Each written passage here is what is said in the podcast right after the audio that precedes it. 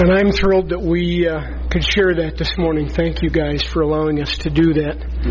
I'm even more uh, thrilled that God has brought uh, Glenn and Tana and their family to Preston.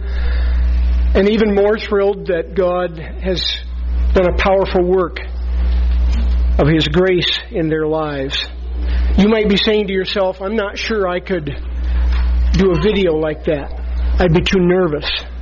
But for most of us who know Jesus as Savior, there's something even a little more fearful, and that's a face-to-face sharing of our faith with someone. One-on-one, neighbor, coworker, friend, especially a family member. Today in our series on walking worthily in some practical areas of our lives, I want to walk through with you this whole matter of witnessing for Jesus Christ, witnessing about our faith, taking opportunities that God gives to tell others about Jesus' love and about salvation by grace alone, through faith alone, in Christ alone. We're going to look at one verse of Scripture this morning. We'll look at a couple other passages that relate to it. But if you have your Bibles, turn with me to the book of Acts in the New Testament, chapter one and verse eight. That's the verse we want to focus on today. Acts chapter one, verse eight. We're going to consider from this single verse the power that God gives us to overcome our fears about sharing our faith, about the passion that He places within us to speak boldly for Christ, and about the place that He chooses to use us in sharing the good news of salvation. So let's start by talking about the power. Chapter one, verse eight of Acts says, Jesus speaking, "But you shall receive power." You shall receive power. This message from Jesus to His disciples, and now to us two thousand years later, came to them during a period of forty days after Jesus rose from the dead.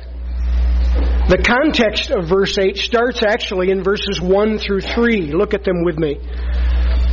Luke, the writer of the book of Acts, also the writer of the Gospel of Luke, says, "The first account I composed, Theophilus," someone he knew well, "about all that Jesus began to do and teach until the day He was taken up, after He had by the Holy Spirit given orders to the apostles whom He had chosen.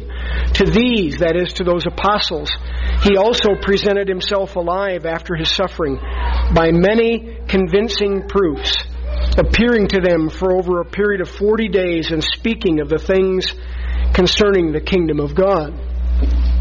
But that passage in Acts chapter one, verses one through three, actually starts at the end of the book of Luke that this same author was used by God to write. So turn back a few pages with me to Luke chapter twenty-four. I want you to see this in context. Luke chapter twenty-four.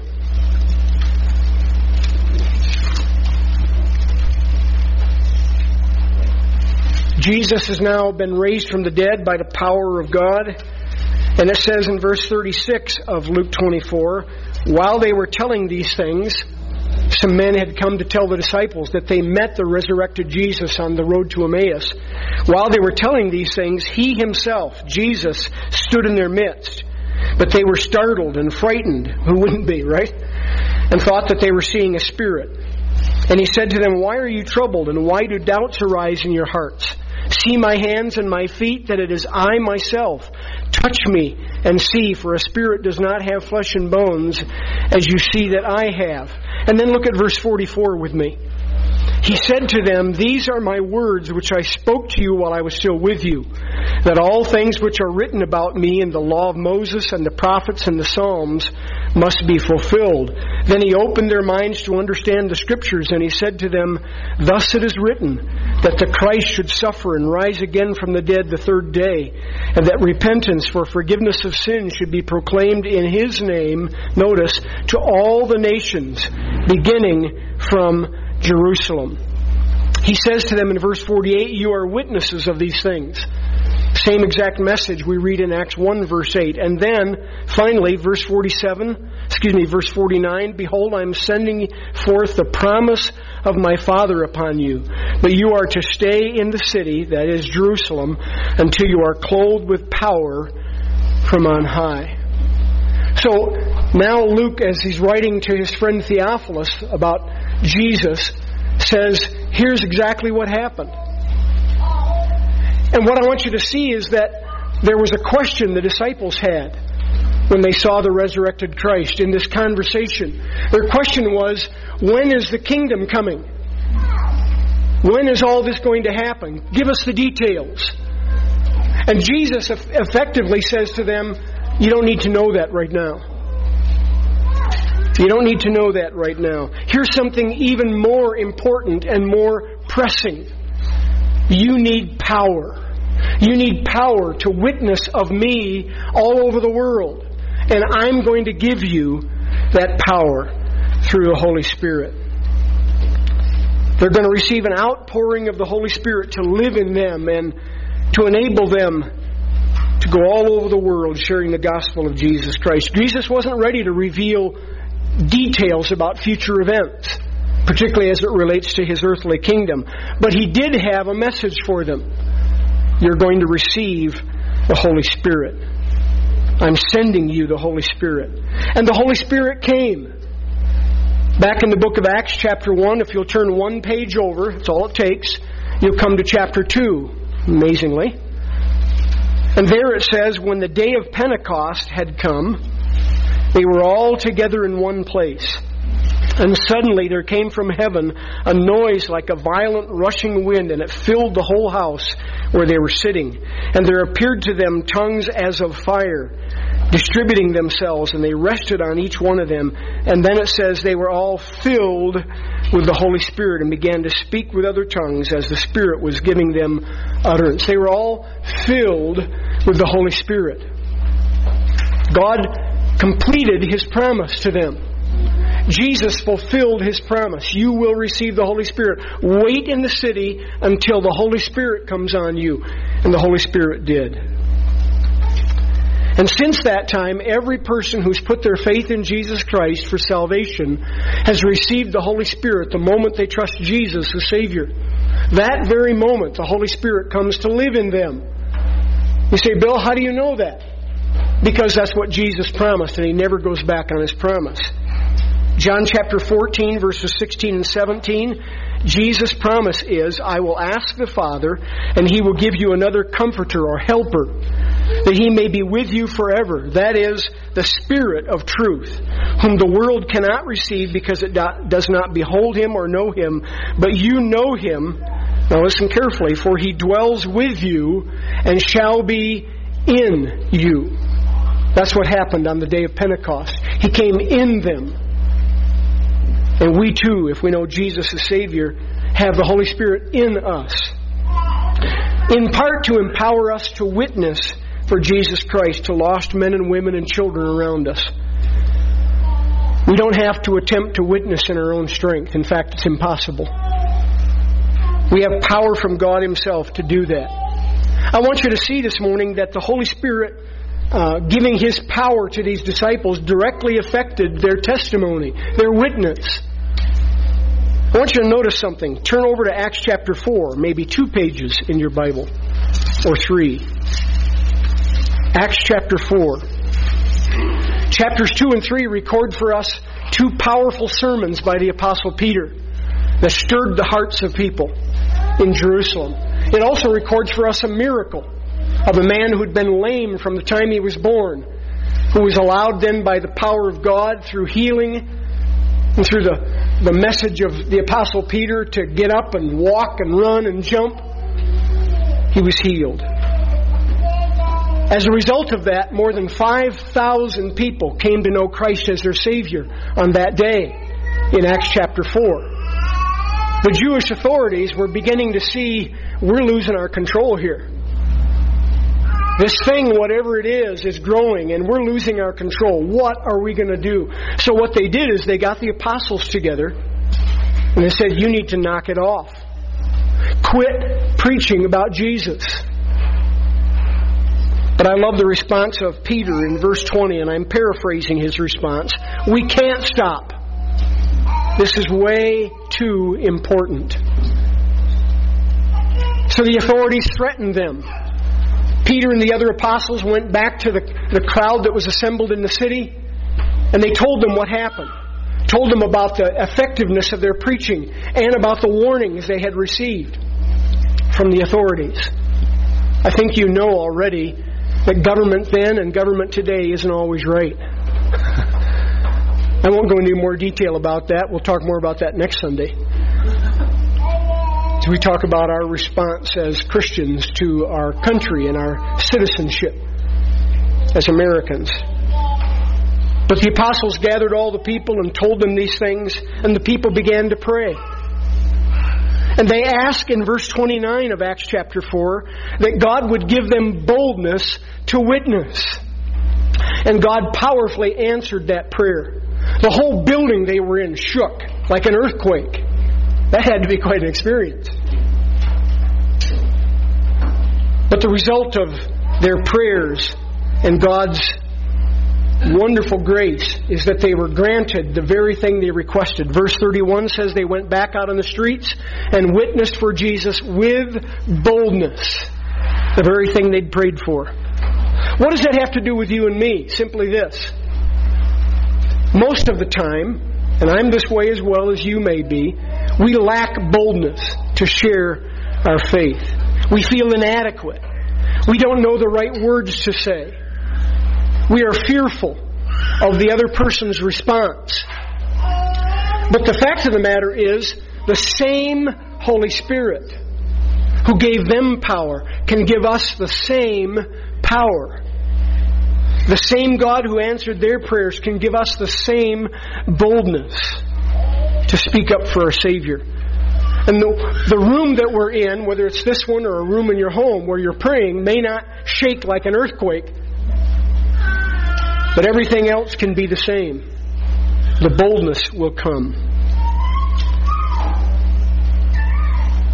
It happened in the first century. It can happen in the twenty-first century.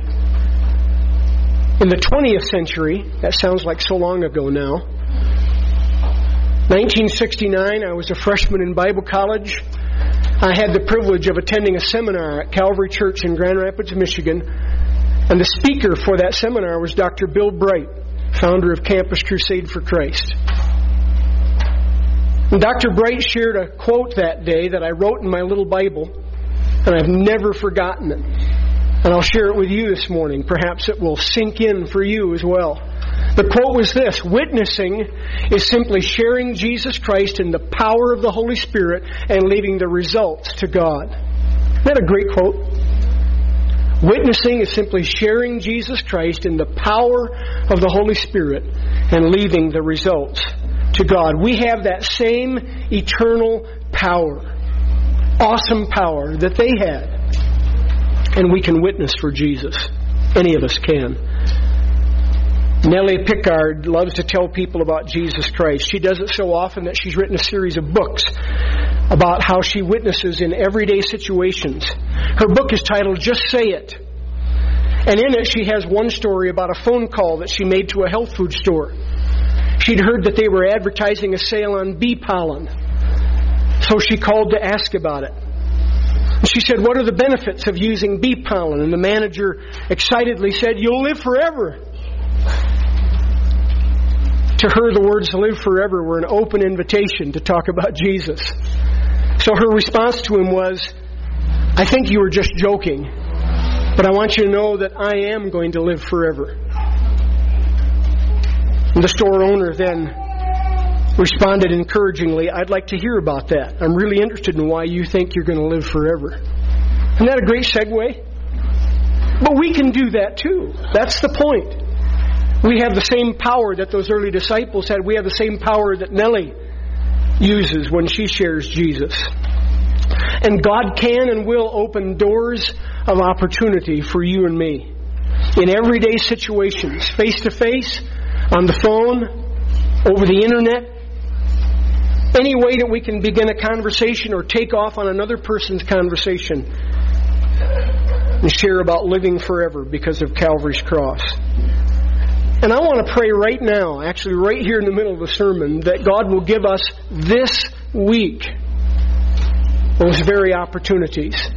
And if you take up one of those opportunities, and I'm going to pray at the end of the service that you will, I'd love to hear about it next Sunday. All right? Come prepared to share about an opportunity that God gave you in this ensuing week. Well, let me pray right now. Would you bow with me? Father, this message from Acts one eight is so important to those who know Jesus as their personal Savior that I'm asking right now, and many others are asking with me, praying with me, that you would give us this week opportunities through a conversation, through a connection with someone else, to share Jesus Christ in the power of the Holy Spirit and leave the results to you. May we have wonderful testimonies to share next week, and I ask it in Jesus' name. Amen. He will open opportunities. And not only will get God, not only has God given us the power, but He gives us a passion to share Christ with those who desperately need Him. Let's talk about that passion. The next part of Acts chapter one verse eight says, "You shall be witnesses for me." Some versions say, "unto me." The meaning is the same. It's for Christ. We're going to witness of Him, for Him, unto Him, about Him. Jesus told His disciples that they would be His witnesses. Those early believers had a passion to represent Christ well on the city streets of Jerusalem. Why? Because they knew that Jesus died on a cross for sinners like them, like us. And they knew that Jesus rose from the dead. They had convincing proof. We read earlier in chapter one. Convincing proof of Jesus being alive.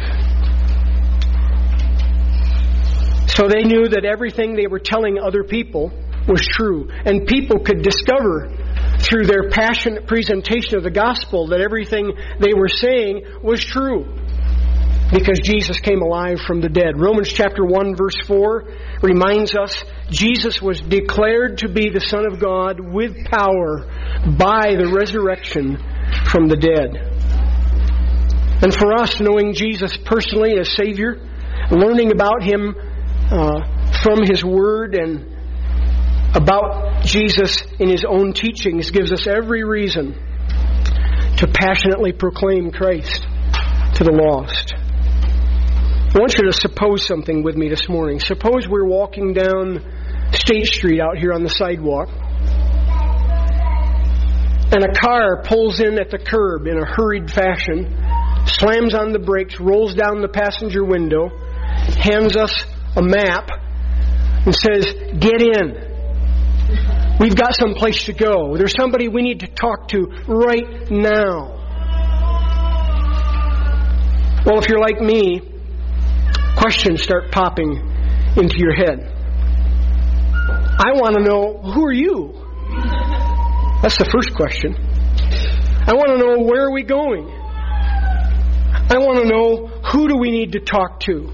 What are we supposed to say to this whoever? And why is it so important that it's right now? Some other questions may be forming in your head, but I left purposely one question off the list. Why me? Why are you stopping here on the sidewalk next to me, saying, "Get in"? Why me? If those questions are part of the context of our day-to-day witness for Jesus Christ, that question, "Why me?" can only be answered by you or me.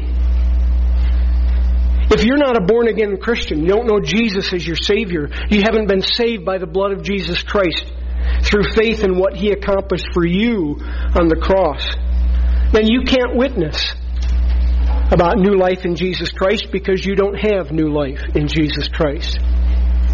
But I want you to know today, praise God, that can change today, right here in this service. If you know Jesus as your Savior from sin, you can and should share your faith with those who have no faith at all. It all starts with a passion for lifting up the name of Jesus. And before I go on, I just want to say to you this morning, if you are here today and you don't know Jesus as Savior, but God is stirring in your heart about your need of the Savior, I would love to talk to you after the service today. You can talk to me or Pastor Jeff or Matt Turkington or a number of other folks here who know Jesus as Savior, like Glenn and Tana. And they can share with you how you can know Jesus as your Savior from sin with absolute certainty. No doubt about it.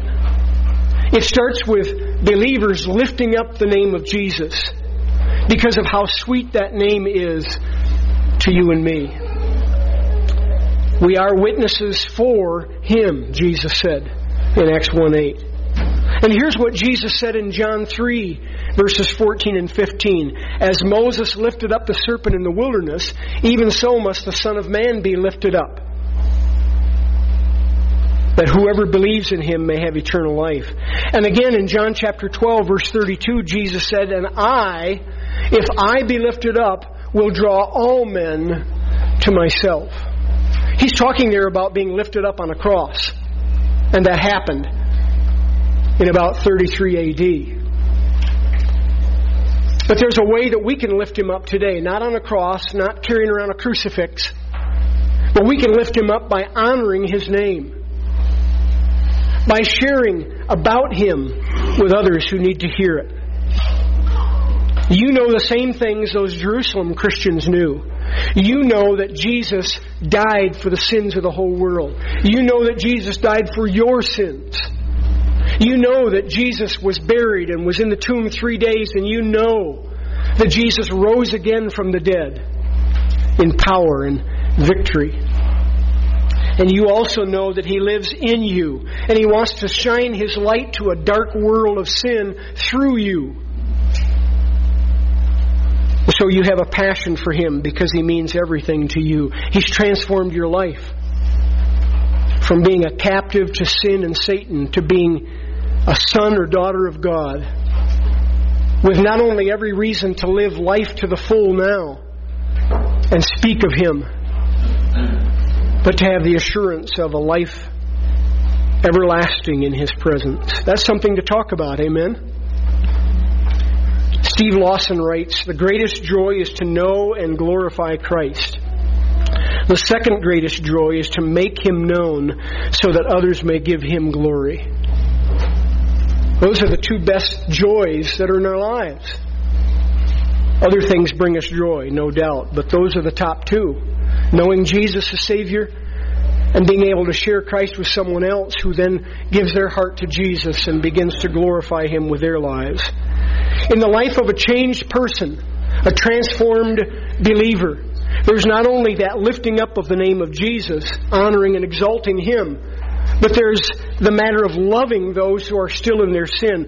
Great debate these days about loving the sinner and hating the sin. And I'm not going to get into that this morning. I'm simply going to say, Jesus loves everyone. Everyone. And He has put in the heart of every believer that love for others that we can express for Him. In the context of Christians being ambassadors for Jesus Christ, witnesses, representatives for Jesus Christ, the Apostle Paul says this in Second Corinthians five fourteen, For the love of Christ controls or compels us. The love of Christ does. We love Jesus because He first loved us. We love others because He put that love in us, His love in us, so that we have the capacity to love others. And that love motivates us past our fears, like the fear of rejection, to speak to that lost person the singular beauty of Jesus and the simplicity of the gospel message. Our prayer should be, and I trust it is for you, that others would see Christ in us, the hope of glory. It's a great way to pray. We love lost people because we were once just like them, lost. We love other people who are still outside of Jesus Christ. We want to witness to them because we also know their destiny if they don't turn by faith to Jesus. And it's not a pretty picture. We also witness to them, want to share Christ with them, love them through Christ, because we want them to join this big family called the church, the body of Christ, the family of God. We want them to be brothers and sisters with us in this growing family all over the world. And then finally, if we're going to be witnesses for Christ, as we're commanded in this verse, we need to tell people about Him. We need to be active then in leading people to understand truth. And there are some basic things that they need to understand, just like we needed to understand them. The Apostle Paul gives the Uh, essence of the gospel in two verses in First Corinthians fifteen, three and four. He says, "For I delivered to you as of first importance," nothing more important than this, "what I also received, that Christ died for our sins according to the Scriptures, that He was buried, and that He was raised on the third day according to the Scriptures." Several key points stand out in that text. First of all, it was Christ who died, not just some mere man. You know, there have been a lot of wonderful people, men and women, who've given their lives on the battlefields of war for centuries. And in our case, as Americans, for a couple hundred years, to give us the freedoms we enjoy. Thank God for those people. But they are just mere men and women. This one who died on the cross is none other than the Son of God, God in human form, Jesus, the Messiah of Israel. That's important for people to know that. Romans chapter five, verses seven and eight, "For one hardly will die for a righteous man, though perhaps for a good man someone would even dare to die, like a soldier. But God demonstrated His love for us in that while we were still sinners," think of that, "while we were still sinners, with a fist in His face, Christ died for us." That brings us to the second key point of the gospel. All of us are sinners in need of a Savior. Romans three twenty-three is right on the button. "For all have sinned and come short, fall short of the glory of God." And people need to know not only that they are sinners, but that their sin separates them from a holy God. And their sin condemns them to eternal separation from God unless they put their trust in the Lord Jesus. Again, in the book of Romans, chapter six, verse twenty-three, it tells us that the wages, the penalty of sin is death. But the gift of God is eternal life through Jesus Christ our Lord. Sinners deserve God's righteous judgment for our sin, but Jesus paid that judgment. He took our sin on Himself on the cross. He took my place. Say it that way with me. He took my place. Say it with me. He took my place. My place. One of my favorite songwriters is Gordon Jensen, and back in the seventies, early seventies, he wrote a song that has this to say: "I was guilty with nothing to say. They were coming to take me away. But then a voice from heaven was heard that said, 'Let him go. Take me instead.' I should have been crucified," the chorus says. "I should have suffered and died. I should have hung on that cross in disgrace, but Jesus, God's Son, took my place." Amen? My place. Your place. We need to make that clear to lost people around us. Our neighbors and friends need to hear that. And finally, the best news of all, Jesus really died for sinners. He was buried, proving that He was dead, not just fainted, dead for three days, but then He rose again in power and victory to give us power and victory. We need to help people understand that. We need to apply it to their ears with our own personal testimony of how we came to understand those basics of the gospel. And we need to tell them what God has done for us since we've trusted Jesus as Savior. How He lives inside us and the changes He's making in our lives. We're not there yet. Long ways from it. But He's making changes in us as we allow Him to do so by His power. That brings one more question, and that is this: what place does God have for me to share His words?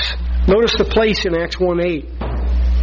You're going to be witnesses for me after you've received power in Jerusalem and in all Judea and Samaria and even to the remotest part of the earth. The disciples were told that they were to take his message to people in the city of Jerusalem, a large population, and then expand from there to Judea and Samaria and all over to the remote parts of the world. This map you see on the screen outlines where those areas are. You can see the city of Jerusalem, and, and it's in the province of Judea. Right north of it is Samaria. And further north is Galilee, and then the whole Middle East as it was in those days. Some people have wondered, why didn't Jesus mention Galilee in Acts chapter one, verse eight? And I believe the answer is because that's where Jesus did most of his public ministry. He preached to great crowds in Galilee. And so what he's saying in effect now in chapter one, verse eight is, I want you to go where the gospel hasn't gone yet. Start in the big metropolis of Jerusalem, but then go out from there to places where people have never heard of me. And that's exactly what the disciples did. Acts chapters one through nine record the expanse of the gospel in Jerusalem and in Judea. The rest of the book of Acts talks about the expansion of the gospel all over the world. It's an interesting thing. The uh, spread of the gospel occurred as a result of persecution. The gospel going to places all over the then known world was the result of persecution of Christians. The Jewish authorities and the Roman government, who thought, we will just persecute these people to death and this thing will die out, were so wrong. Rather than halting it, it heralded the gospel. Rather than extinguish it, it extended it to the world. Listen to what Paul says about the expanse of the gospel all over the world. Colossians chapter one, verses four to six. He thanked God for their faith in Christ Jesus and the love they had for all the saints because of the hope laid up for them in heaven, of which he said, you previously heard the word of truth, the gospel, which has come to you just as it has in all the world. The gospel spread everywhere. And it's still spreading today. How was it that those early Christians, even in the face of persecution, were able to spread the gospel far and wide? How has the church in past centuries been able to spread the gospel all over the world? Gloria and I have been reading a book at home. Lately I've gotten to uh, the third section of the book. But in chapter six, David Horner, the writer of the book When Missions Shapes the Mission, writes that sharing the gospel around the world occurred most effectively when they believed his promises, obeyed his commands, went where he sent them, proclaimed what he told them, and gave others what he gave them. That's the issue. If I am going to be effective in sharing the gospel with others, I need to believe God's promise that when I lift up Jesus and exalt Him, people are going to come to know Christ. Not in droves, not by the millions perhaps, but they'll come to know Christ. Then is when people will get saved, when we take seriously His command to go and tell, when we witness even under the most difficult circumstances, when we go where God leads us to go, and tell people what He tells us to tell them, God's going to do a work in people's hearts. What I do not want for this message to be, is to be one of those that says from the pulpit, you need to go. You need to tell. You've got to do this. I would much rather have it be, we get to do this. My longing in my heart is for this congregation to someday send someone out of this congregation to some remote place on the planet to share the gospel with people who maybe have never heard before, and to get behind them with our resources and our prayers and our encouragement. You shall be my witnesses. So then the only other question is, where are the opportunities? I titled the message Opportunity Knocks because I want us to know, and I hope you already know this, the opportunities are everywhere. Everywhere we look, everywhere we go, the opportunities are there. Colossians four, five, and six, we read it for our scripture reading this morning. The get-to part for each of us is to make the most of every opportunity as they come along. And one of God's promises is that He will, in fact, lead us in how to respond to each person. Let me close with an illustration. S D Gordon tells the story about one day meeting a little boy who was carrying a bird cage with four sparrows in it. He walked up to the little boy and said, "Son, what have you got there?" The little boy looked up and said, "Oh, I've got these four birds that I've caught." Gordon said, "What are you going to do with those birds?" The little boy said, "Well, I figure I'll play with them for a little while. I got a stick here I can poke them with. And then eventually I'll just give them to my cat." S D Gordon's eyes fell down to the cage, and he looked at those birds, pitiful as they were. And he said, "Son, how about if I buy those birds from you?" The little boy said, "Oh, you, you don't want these birds. They're just sparrows. They're as common as you can be. You can find them anywhere." Gordon reached in his pocket. All he had was four dollars. He said, "How about if I give you two dollars for the birds and two dollars for the cage? Deal?" The little boy quickly did the math and said, "Hey, it's a deal." He took the money and ran off. S D Gordon took that cage out into a field, opened the door. He had to tap on the cage a few times to get the sparrows to fly out, but they did. And as they flew out, he could almost hear them chirping, "We're free! We're free!" And then this thought came to his mind like a bullet. One day Jesus came to the devil and said, "Hey, devil, what are you going to do with all those people in your cage?" The devil said, "Well, they're just a bunch of old sorry sinners. I'm going to play with them a little bit. I'm going to jab them a little bit, and then I'm going to destroy them." And Jesus said, "How much would you take for those people?" Satan responded, "Listen, Jesus, you don't want these people. They're old sinners. You can find them anywhere. They're sorry, they're rebellious, they're evil. You don't want anything to do with them." Jesus said, "How about all of my blood? That's all I've got." That is our message. That all of His blood paid for all of our sins. That's our message.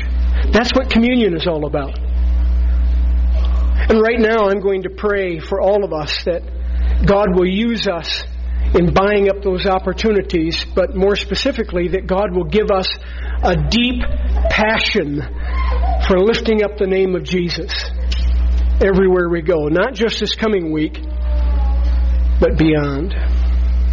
And then we're going to share communion together. Jim and Jeff and Ken are going to come and we're going to share communion together because it's a reminder that all His blood paid for our sin. His body was nailed to that tree, and out of it poured that blood that cleanses from all sin. That's our message that we get to share. Would you pray with me? Father, as we now partake of communion, the bread and the cup, may it sink into us that all of that was for us, for me. That was for me. And oh God, if there is someone here today who doesn't know Jesus as Savior, I trust that the Holy Spirit has brought conviction to their hearts. I trust that they understand the simple gospel message that Christ died for our sins according to the Scriptures, that He was buried, and that He rose again the third day according to the Scriptures. And that today they would want to give their heart to Jesus Christ and be transformed and become an ambassador, a, a representative for Christ, a witness for Jesus. That's my prayer for all of us. God, for those who know Jesus as Savior, like myself, give us a deepening passion to share Jesus Christ in the power of the Holy Spirit and leave the results with You. And we'll give You all the praise as we see people come to You, drawn to You, to put their faith in Jesus Christ, in whose name we pray. Amen. Our men are going to come and we're going to receive the bread and the cup. Again, parents, you can help your children.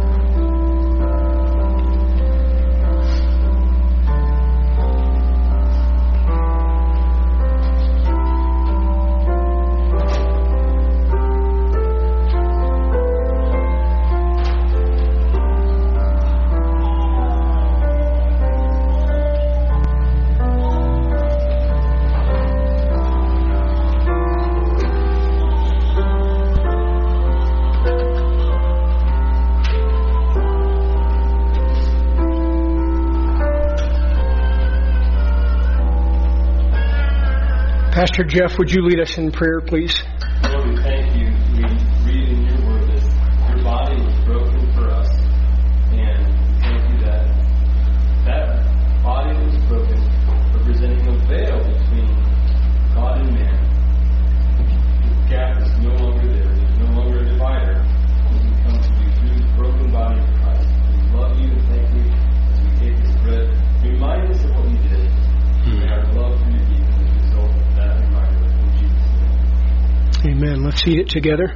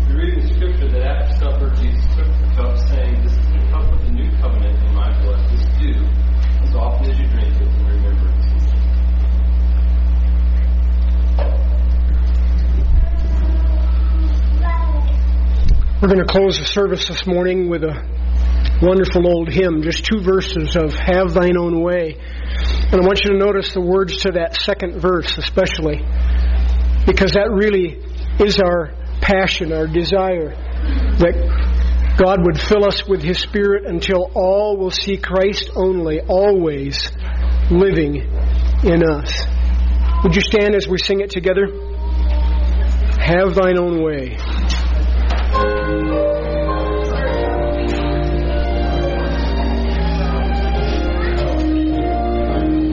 Sing with me. Have thine own way, Lord. Have thine own way. Thou art the potter. I am the clay.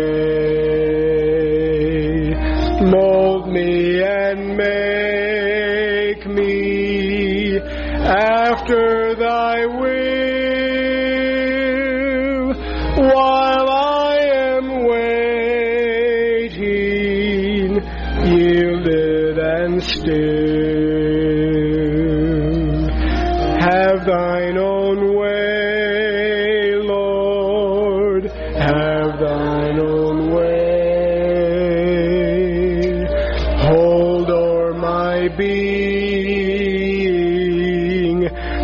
absolute sway.